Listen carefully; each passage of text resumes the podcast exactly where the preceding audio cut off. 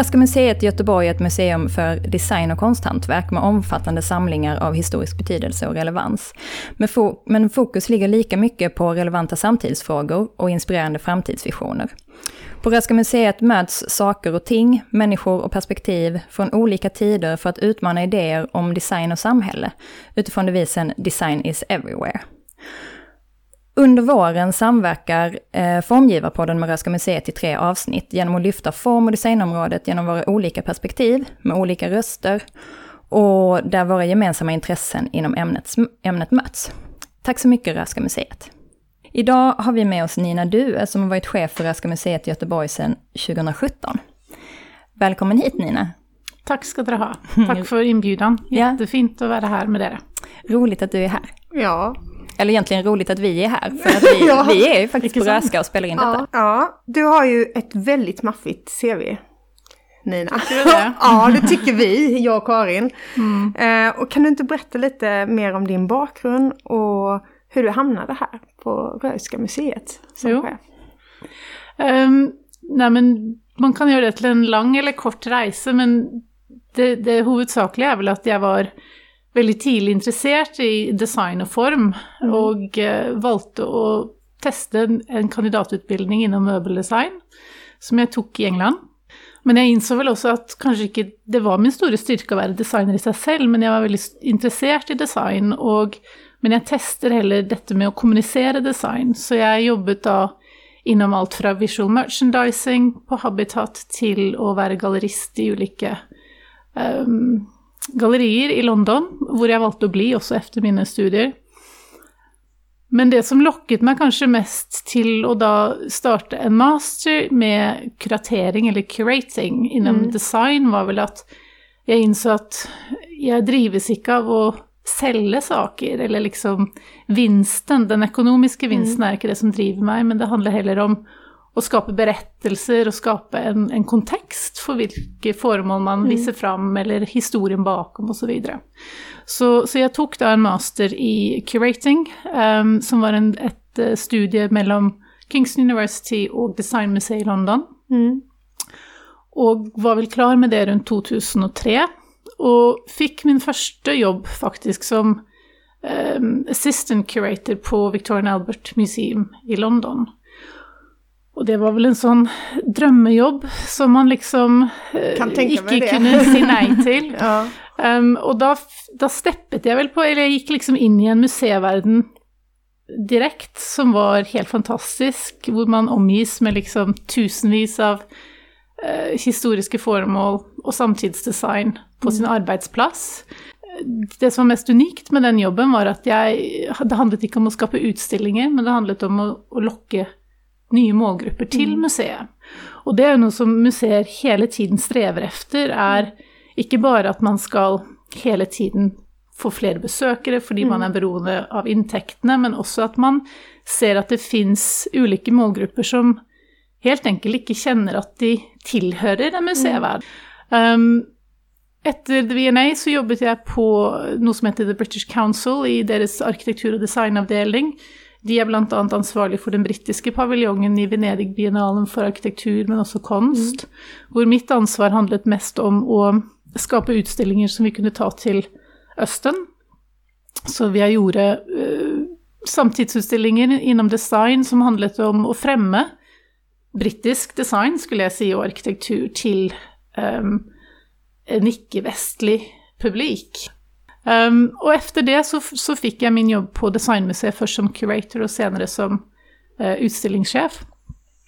Um, og der var jeg i nesten ti år. Men kanskje det som, som var det største og spennende, eller det spennende prosjektet for meg, handlet om uh, hvordan vi faktisk tenker på design og designere, eller form og formgivere. Mm. Um, lenge så hadde Designmuseet holdt en årlig utstilling som heter Designer of the Year som handlet veldig mye om å feire personen og liksom mm. deras achievements under årene. Um, men som var, det var veldig navlebeskuende og jeg tror at de som kjente denne designeren, syntes at det var fantastisk at de ble hedret, men den store allmennheten hadde faktisk ikke så veldig stor interesse av det her. Nei. Så istedenfor så valgte vi å gjøre om uh, dette narrativet og kalte det 'Designs of the Year'. Mm. Og istedenfor at det da handlet om én person, så løftet vi 100 prosjekt mm. fra hele verden mm. som handlet om alle mulige ulike designdisipliner. Og kanskje største, den største utfordringen for meg som curator var at jeg bjød inn til at folk skulle nominere disse prosjektene. Så plutselig så ga jeg fra meg en viss kontroll, og bjød inn folk som også var kunnige innom design. Um, og da fikk man jo også liksom en helt annen et helt annet syn på design. Det ble en bredde på det vi stilte ut, som var fantastisk spennende. Hvor man hadde f.eks. plutselig Saha Deeds Birds Nest fra Beijing og Konstantin Grichis møbler fra Vitra bredvid en, en ganske ny eh, designer som, som, nettopp hadde utbildet seg, og som hadde sitt første prosjekt i et publikt galleri som kanskje var mye mer spekulativt, som ikke var masseprodusert, men som likevel tilførte noe i designdebatten. Mm. Mm. Og det var et ganske jobbet prosjekt, fordi det fikk også mye kritikk. Hvor er museets Aha. røst i det her? Altså liksom mm. den mer tradisjonelle skaren som, som kjente ah, ja. at at de det her ble for, for demokratisk. Ja, just det, for demokratisk, ja. Mm. Nei, så, så, Designmuseet var liksom kanskje der hvor jeg bygget opp en, et helhetsperspektiv, eh, hva det vil si å både gjøre komplekse, store utstillinger til også en større forståelse for hva det vil si å drive et museum, selv om jeg selv ikke var museesjef på, i, i, London. Mm. Og jeg tester alle disse ulike metodene som jeg har jobbet med de siste 15 årene for å se om det kan appliseres på et svensk designmuseum. Mm. Mm. Men uh, jag tänker, vad har, det, vad, hur känner du, vad har det gett dig för insikter om designbranschen ur ett mer liksom, filosofiskt perspektiv? Att ha, alltså du har både ju utbildat dig till liksom, eh, designer och mm. curator och jobbat med uh, att uh, forma narrativet kring design. Har, det liksom, mm. har du någon... Um, tanke kring designbransjen, liksom? Ja. Um, jeg har vel flere tanker om det, men sånn overgripende så er det vel at den største Det som har vært viktigst for meg, og som jeg har lært meg under tiden, er vel at det kollektive er enormt viktig for å liksom kunne skape eh, noe som gir et verde, ikke bare for en selv. Jeg tror at hvis man er en veldig individualistisk formgiver, så er det nok mange vinster man gjør under tiden, spesielt hvis man lykkes innom mm. industrien. Men gjør man ikke det, så kan man også være enormt ensom. Mm. Og jeg tror at eh, hvis man har liksom en, en attityd fra børjen at co-creation og dette med samverkan er et sett å, å, å, få eh, design til å utvikle seg i positiv forstand, så er det kanskje det største som jeg har fått med meg, både Ikke så mye i formgiverrollen, for den har jeg ikke hatt aktivt på det Nei. settet, men jeg har jobbet med veldig mange formgivere. Og eh, per automatikk så har man vel minst like mange venner som man har kollegaer innom yrket også, så man ser at folk sliter. Mm. Men de som lykkes kanskje mest, er de som er bra på å gjøre samverkansprosjekt. Være seg med kulturinstitusjoner eller produsenter eller utbildningstilfeller. Så, så jeg, jeg, har virkelig liksom Og jeg, det er det som gir meg mest energi også, er å ikke sitte ensom og tenke ut saker, men å gjøre det i hop med andre. Mm. Og den tilfredsstillelsen man får når man har gjort et prosjekt til sammen, så at flere kan ta del av det. Men eh, ja, så, så det er vel liksom min, min inngang er at du, du, du, klarer ikke å lykkes ensam, du er nødt til å gjøre det ihop med noen. Mm. Mm.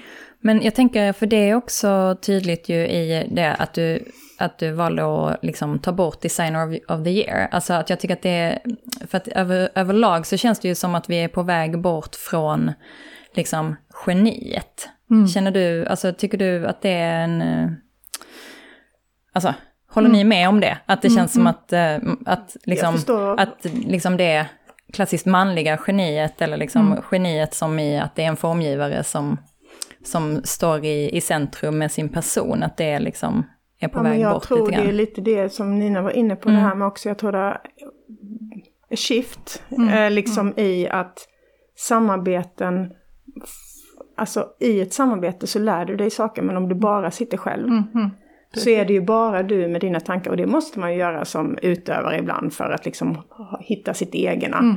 Men att, att, bara göra det blir lite ensamt och, och, och lite att man upphöjer sig själv hela tiden. Mm. Det, det blir ju också navelskådning efter ett tag. Ja, utan att man kan ju skapa mycket mer om man är en grupp där man tar in andras tankar. Plus att delade framgångar och motgångar är mycket härligare. Ja. Mm. Är min personliga ja, åsikt. Verkligen. Ja. Ja. Nej, men jag håller helt med. Och jag tror, precis som du var inne på där också, att det, är, det var ett sätt att liksom bryta ner den där vissa designere, formgivare som har lite sån eh, rock'n'roll-status, som mm. jag tror också tillhör kanske en annan generation. Att jag vet inte heller om den yngre formgiverskaran är like interessert til å bli liksom idoler innom design på egne premisser. Mm. Og det var vel et, Altså, når dere hadde Petra eh, inne på, på et av avsnittene også, mm. som, som underviser på Design and Change, hun, mm. hun hadde jo også et veldig bra poeng der at studentene som tar hennes kurs handler ikke om å bli disse store stjernene i sin egen rett. Det handler liksom om å gjøre co-creation og samverkan. Mm. ikke bare at att det är det, är det tverrdisiplinære også som er mye mer aktuelt i dag enn for bare 15-20 år siden, tror jeg, Hvor, man liksom eh, Man kan dele på suksessen på et annet sett enn kanskje hva man kunne innan. Og sen så er det litt mer det her at eh, designens roll har ju förändrats lite och det kanske inte är så relevant att massproducera ett bord till. Mm. Eh, så designlösningen och designprocessen och design thinking blir viktigare mm. och då är det mycket mer applicerbart i en grupp där alla har olika kompetenser. Absolut. För då kan du göra skillnad i samhället typ. Ja, mm. ja, ja. Det, och jag, jag, tror det finns ju jättestora utmaningar i det också. Eh, mm. Och för oss som ett designmuseum så handlar det också om att föremålen skal jo liksom kunne stå for seg selv på mm. många vis også, og mm. det at det fortsatt tilverkes nye bord og stoler og andre produkter, det er jo fortsatt ting vi kommer til å samle på inn i framtiden også. Men jeg tror selve berettelsen bakom disse produktene mm. produkterna blir desto viktigere for at også publiken skal forstå at bordet som var fra 1950 har en ganska annen berettelse, og personen bakom mm. representerer noe annet enn hva kanskje kollektivet som produserte denne stolen i 2010 mm. står for. At det er viktig også at vi har et ansvar som museum At vi legger frem historiene på et sett som viser oss en utvikling i designområdet. Ja, men, och jag tror ju väldigt mycket på att det ene behöver inte utesluta det andre. Alltså det, det, de, de står ikke imot hverandre, liksom, utan att det är bra att jobba parallellt mm. med design mm. i olika områden. Och ja. att det är den delen som man vill öppna upp, att det inte bara finns en väg. Ja. Så. Mm. mm. Men varför är det då viktigt att sammanlänka eller liksom förankra designbranschen och allmänheten? Museer har ju ofta i historiskt sett varit liksom institutioner, ja, med en viss makt, men også som har stått for kunnskapen, og, og et hierarki innom museene også, hvem i museet sitter med kunnskapen. Mm. Jeg ser vel heller at det vi prøver å, å, å utvikle på Røs, skal handle mye mer om en dialog mellom oss som uh, sitter på en viss kunnskap, men også med andre i bransjen, men også allmänheten jag tror vi kan også lære oss veldig mye mer enn hva vi tror av, av allmennheten. Og det, mm. det krever jo da at man legger opp en, en vision på noe vis som, som viser på en åpenhet som, som ja, er ömsesidig på noe vis. Mm. Mm. Men då, då kan man nesten si at det ni jobber med nå, altså, vi leser jo så såklart på om röjska og det her med at liksom när det startade så var det ju mer att liksom ge den här goda smaken till folket och lära dem vad som var god smak och god design. Och, och nu istället då liksom försöker man bjuda in till att andra som inte har pluggat design eller som inte sitter på museet faktiskt också kan ha eh, åsikter kring det mm. eh, med sina erfarenheter. Och, och, att det ska hända en dialog ja. i det då. Jo, eller? Det, jo, det har du helt rätt i. Ja. Och jag tror att den goda smaken den fins jo Altså underliggende så fins den, eller hva er god smak? er det vel väl heller. Ja. For hvem definerer den goda mm. smaken? Mm. Men det er klart at når røska startet i, i 20, nei, 1916 mm. så um, handlet det jo om at man skulle utbilde borgerklassen, mm. og hva som var den gode smaken. For, for, det i seg selv taler veldig mye for at man tenkte jo ikke engang en veldig bred målgruppe av besøkere. Man tenkte at det var borgerklassen som, som besøkte museene, og at det var derfor viktig at de skulle forstå mm. hva som var den gode smaken. Men i dag så ser vi jo at eh, til tross for at kanskje ikke alle målgrupper kommer til museet som man skulle ønske, så fins det jo likevel en mye bredere målgruppe som kommer til museet i dag. Og det å da skulle undervise eller liksom fokusere på bare én smak, mm. Det blir jo at man aldri kommer videre liksom i dette elitistiske tenket, tenker jeg.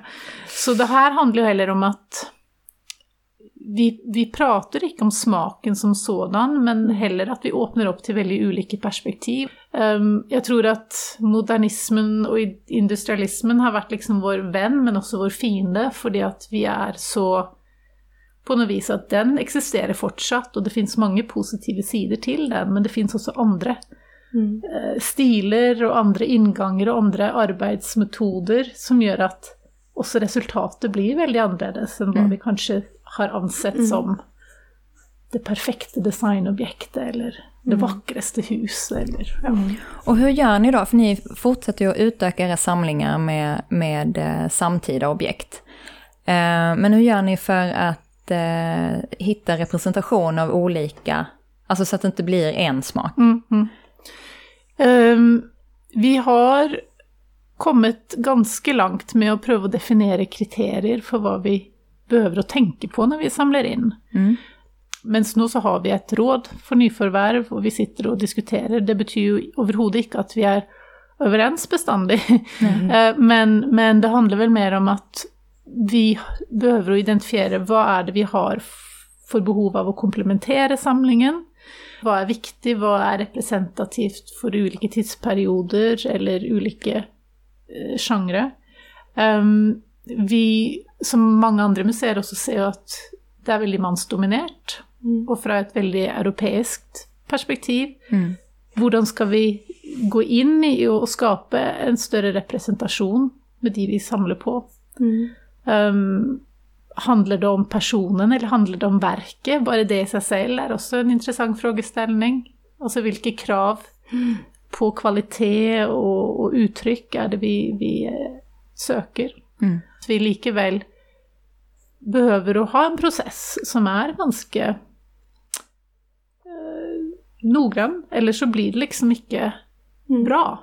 Mm. um, og vi har jo også en, en um, baseutstilling som heter Formhistorien, som vi nå skal stenge ned til neste år for å gjøre en ny mm. baseutstilling for våre designgallerier.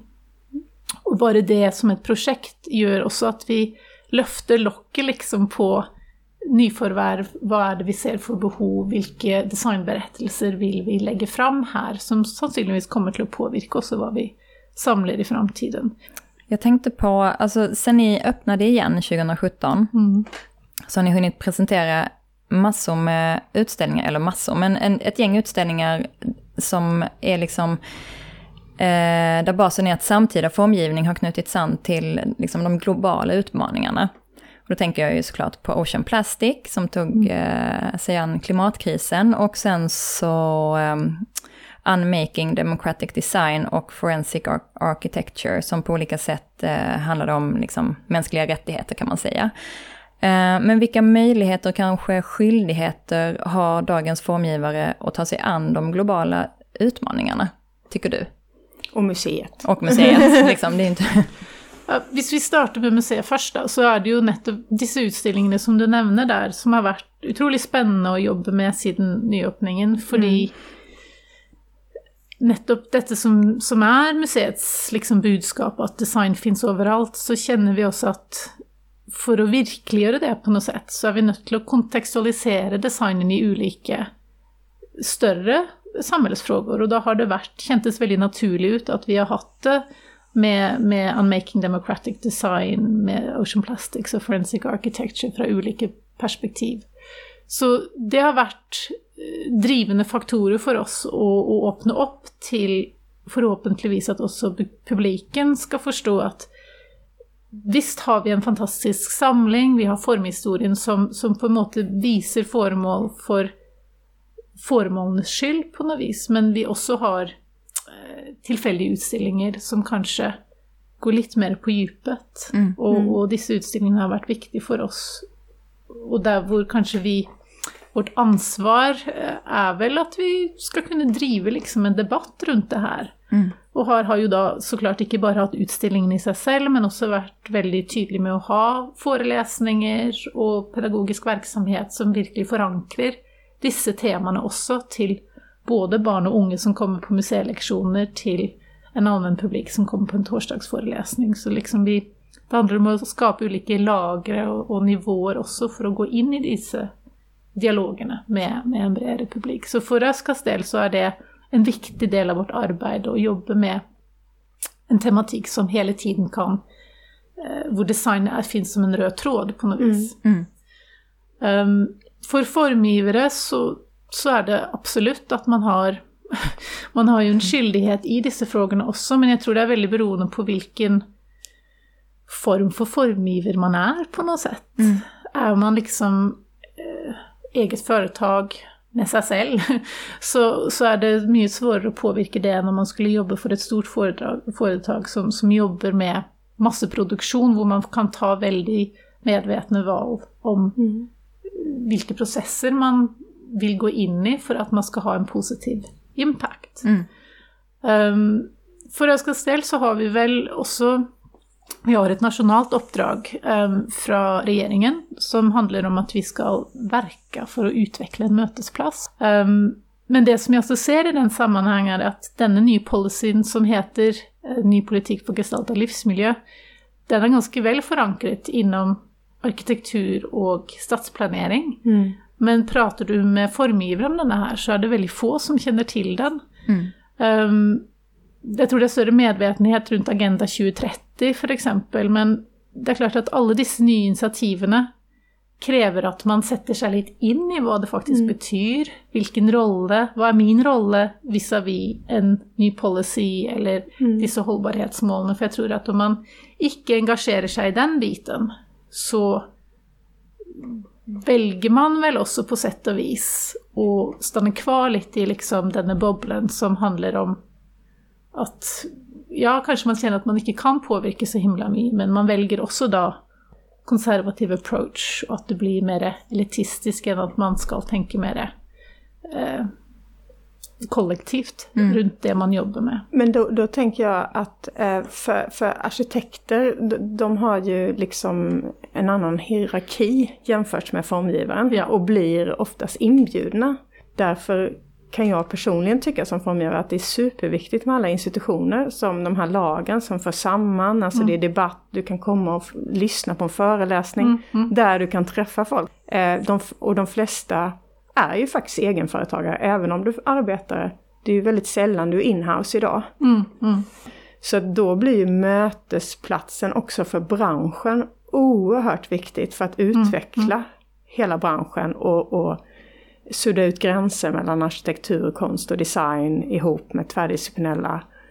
För det är väldigt Ja, uppdelat idag skulle jag Ja, säga. Nei, men, jo, men jeg, jeg tror du har, du har et veldig viktig poeng der, og jeg tror at det er vel det som også gjør det til en utfordring, er at Ja. Det er eh, ganske sånn stuprøs mentalitet, og at det finnes også et hierarki mellom arkitekter og formgivere, tror jeg, Mm. som man kanskje ikke prater om, men som ligger der som en Man vet at den eksisterer, og nettopp som du er inne på, at er man eh, en, altså enkeltforetakere og formgivere, så, så er det vanskeligere å ta til seg den informasjonen, og man blir ikke innbjudet. Men jeg tror at hvis man kan hvis vi som museum kan skape en mer tydelig debatt rundt både gestaltet livsmiljø, men også holdbarhetsfrågor, så tror jeg også at vi kan være med og engasjere kanskje en bredere formgivningsskare enn enn hva jeg opplever i dag, i hvert fall. Um, for jeg tror også at uh, designere kanskje har en tendens til å liksom ikke ta like stor plass rundt bordet, men, men det er en så utrolig viktig disiplin i, i bredeste anmerkelse at, at om, om også policymakers osv. forstår hvilken kraft designen mm. har, så tror jeg også at man kan bli tatt mer seriøst. Ja, men om man blir inbjuden også i de politiske rommene, mm. altså det har vi jo sagt kanske för tredje tusen gånger. Men eh, eh det här med stadsplanering, det. att det finns, sitter med en arkitekt där. Varför finns det inte med en designer som mm. tittar på kanske liksom segregation eller på, alltså mm. mm. Eh, det stör mig. jo, men det, det, jag tror det, det Och en konstnär brukar ju ibland få komma med. Ja. Eh, men inte designer.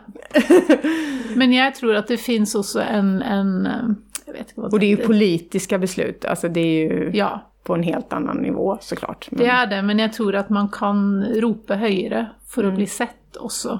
Mm. Og Röskas ansvar i dette her er jo at vi med det nasjonale oppdraget sitter i runde bordsamtal med andre aktører rundt omkring i landet som i sin tur rapporterer inn til kultur, Kulturdepartementet at vi også syns at design er underrepresentert i mm. denne debatten. Mm. Hvordan skal vi få design til å bli mer synlig i dette her? Så det det kommer til å ta tid tror jeg, men, men der har man både et eget ansvar og et organisatorisk ansvar. Og, og Røska, som sagt, vi driver dette her, men, men mm. ser at vi kanskje om vi ikke når fram til politikerne, så kanskje vi kan jobbe mer underground. Ja, det er jo og, det vi forsøker å gjøre her. Og, få med, med oss formgivarna, det kanskje handler mer om det enn å få med politikerne. Og, mm. og når vi først da kommer en, en vart med det så kan vi också mer tydeliggjøre det for politikerne. Men eh, ja, det er work in progress. Det er work in ja. progress, ja. Men hvordan ser den kreative kreativa processen ut bakom når ni liksom tenker tänker vad en utstilling skal innehålla og hvordan ni får fram den på rett sett på røyska da? Um, jag tänker också som museum så måste det vara viktigt att, eh, att alla anställda känner sig mer eller mindre som en del, alltså att det finns en stolthet i det man presenterar för att det sen når ut till allmänheten mm, på ett bra sett, sätt på det sättet. Liksom. Ja, og der hvor vi, Altså når man gjør en utstilling her på Røska, så handler det om at det er en ganske stor arbeidsgruppe. Alt fra, fra intendenter til teknikere, konservatorer, registratorer, alltså jag skulle nesten si at og pedagogene også, som er med og de som skaper program, at den store arbeidsgruppen, fordi vi heller ikke er et jättestort team. Hvor mange er är ni? Jag måste. Vi er litt under 30, mm. inklusive også timanställda og så vidare. Mm. Mm. Eh, så, så, det betyr jo at i veldig mange prosjekt vi driver så har alle en finger med i spillet på et eller annet tidspunkt. Och, og det å da forankre ideen fra starten og at man passer på å stemme av med jevne mellomrom altså denne, denne tilhørigheten er alltid viktig. Uh, visse prosjekt har jo også hatt en tendens til å dra ut på tiden. Um, så det har jo også betydd at man liksom behøver et, å ha tålmod også, at visse prosesser går ganske tregt mens andre ting krever enormt høyt tempo for at det skal bli klart osv. så vidare. Men Jag tror også at folk som jobber på museum er kreative personer. Mm. Mm. Det er vel aldri et problem at det ikke fins nok kreativitet. Det handler vel også om liksom at man av og til må holde igjen, for det fins jettemange bra idéer men man har ikke plass til alle. Så det blir også disse eh, ja, besluttene som skal tas i den prosessen processen också. Nu ska vi se. Som curator har du arbeidet med å forma og formidle narrativet kring föremålens roller og funksjoner i snart 20 år. Eh, men under den tiden har ju mycket hänt med formgivarens roll. Eller så här, vem skulle du säga äger ordet design? Och vad är det att vara en samtida designer om du skulle liksom mm. ta fingret i luften? Idag så skulle jag säga att det är ingen och alla. Mm. Alltså jag syns det blir väldigt problematiskt om någon skulle äga det. Mm. Um, men det handlar väl om att alltså, om man eier noe, så skal man også forstå hva man eier. Mm. At man har en, en viss innsyn og, og, kunnskap, men samtidig så kan vi jo ikke tro at alle som interagerer med design nødvendigvis forstår at de en interagere med design, For det er noe som er så allmänt og det fins overalt, som vi har pratet om tidligere. Mm, mm, For min del. Men, og da tenker jeg så her, men er det et av problemen til hvorfor det, det, som vi pratet om innan, at det her med at det er svårt å att få designen å ta plass i olika, Altså at, at, det er svårt å skape plassen for formgiveren i ulike olika liksom, beslutande instanser for att för att just alltså ordet design är ju, eller liksom hela designbegreppet är ju allmänt eftersom design finns mm. överallt och, mm. och, påverkar alla. Och ah, på en, ett eller annat sätt så kan ju också alla formge. Eh, men liksom mer eller mindre framgångsrikt mm, kanske. Mm, men men är, liksom, skulle det finnas en... Eh, jag vet inte var jag är på väg. Finns det liksom en... Ja, det en... ryms ju så otroligt mycket i det ordet och mm. det, det, har ju gått över till, det har jag också sagt innan, men som min bransch som är, eller min man som arbeider arbetar inom IT, de är UX-designers, de är arkitekter. Då är du också på en högre position, mm. vilket är lite mm. roligt. Då. hierarkin har de fått med sig där. Ehm, men det är ju förståeligt objekt till ett större sådär. Mm. Men mm. att, att det, har, det har sipprat ut nu i så många andra branscher mm. att det, alltså om du söker på LinkedIn exempelvis så får du inte upp en, ett möbelformgivarjobb eller ett Nej. produkt, alltså de finns inte vs de här andra mm, som mm. exploderat och ja. är framtiden på ja. något vis. Ja. Så det är ju liksom lite svårt, alltså på ett sätt så känns det som att man kanske skulle ha ett annat ord för olika typer av formgivare. Mm. Att man inte benämner alla under en Ja, men samtidigt så är det ofta att när man, när man spør en formgiver, liksom, spesielt kanskje folk som vil gjerne vite hvilken formgivningsdisciplin man tilhører, så får man ofte svaret at men det tenker jeg ikke på. Mm. Eller jeg vil liksom ikke tilhøre mm. varken det ene eller det andre. Så det blir jo også ganske sånn flytende, liksom, ja. både fra formgiverperspektiv men også kanskje allmennheten å forstå hva egentlig design er mm. noen någonting. Det var nok enklere i gamle dager. ja. Når man liksom forsto at det var en grafisk formgiver, eller det var en møbelformgiver, mm. eller industridesigner eller hva. Og det, det, ser man jo også i, eh, i designskolene nå, at mm. man, man skaper jo ikke kurs som heter det fins visse skoler som har det, men altså mm. kommunikasjonsdesign, f.eks. mm. Eller informasjonsdesign mm. dekker jo alt fra grafisk til det veldig digitale som handler om alle mulige former av kommunikasjon.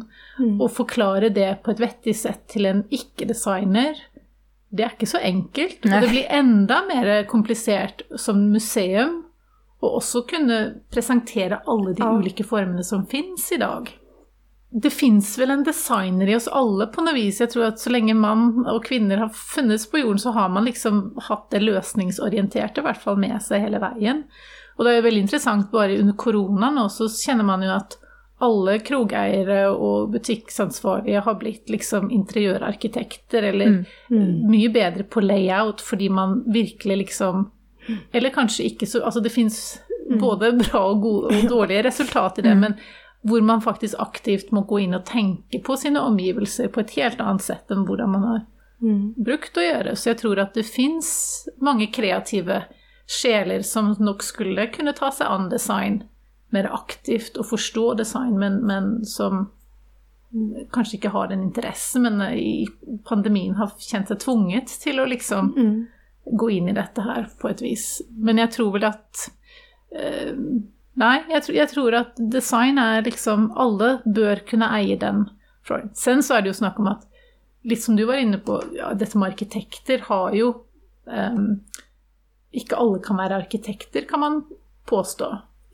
Men jeg tror nettopp det som også er så interessant med denne nye politikken for gestaltet livsmiljø, handler jo om vårt ansvar som har kompetanse inom arkitektur, stadsplanering og design, Hvordan vi kan få medborgerne med oss til å kunne påvirke sine egne mm. livsmiljøer. Mm. Og skal vi liksom komme dit noen gang, så er vi nødt til å åpne opp våre silos for å kunne jobbe mer gemensamt på tvers. Både med de som sitter med ekspertise ut ifra at man har utbildet seg som en designer til brukeren som har behov uten mm. at man alltid kan artikulere det kanskje så, så tydelig. Mm. Men at i samverkan der så fins det en designprocess både med experter og icke-experter. Mm.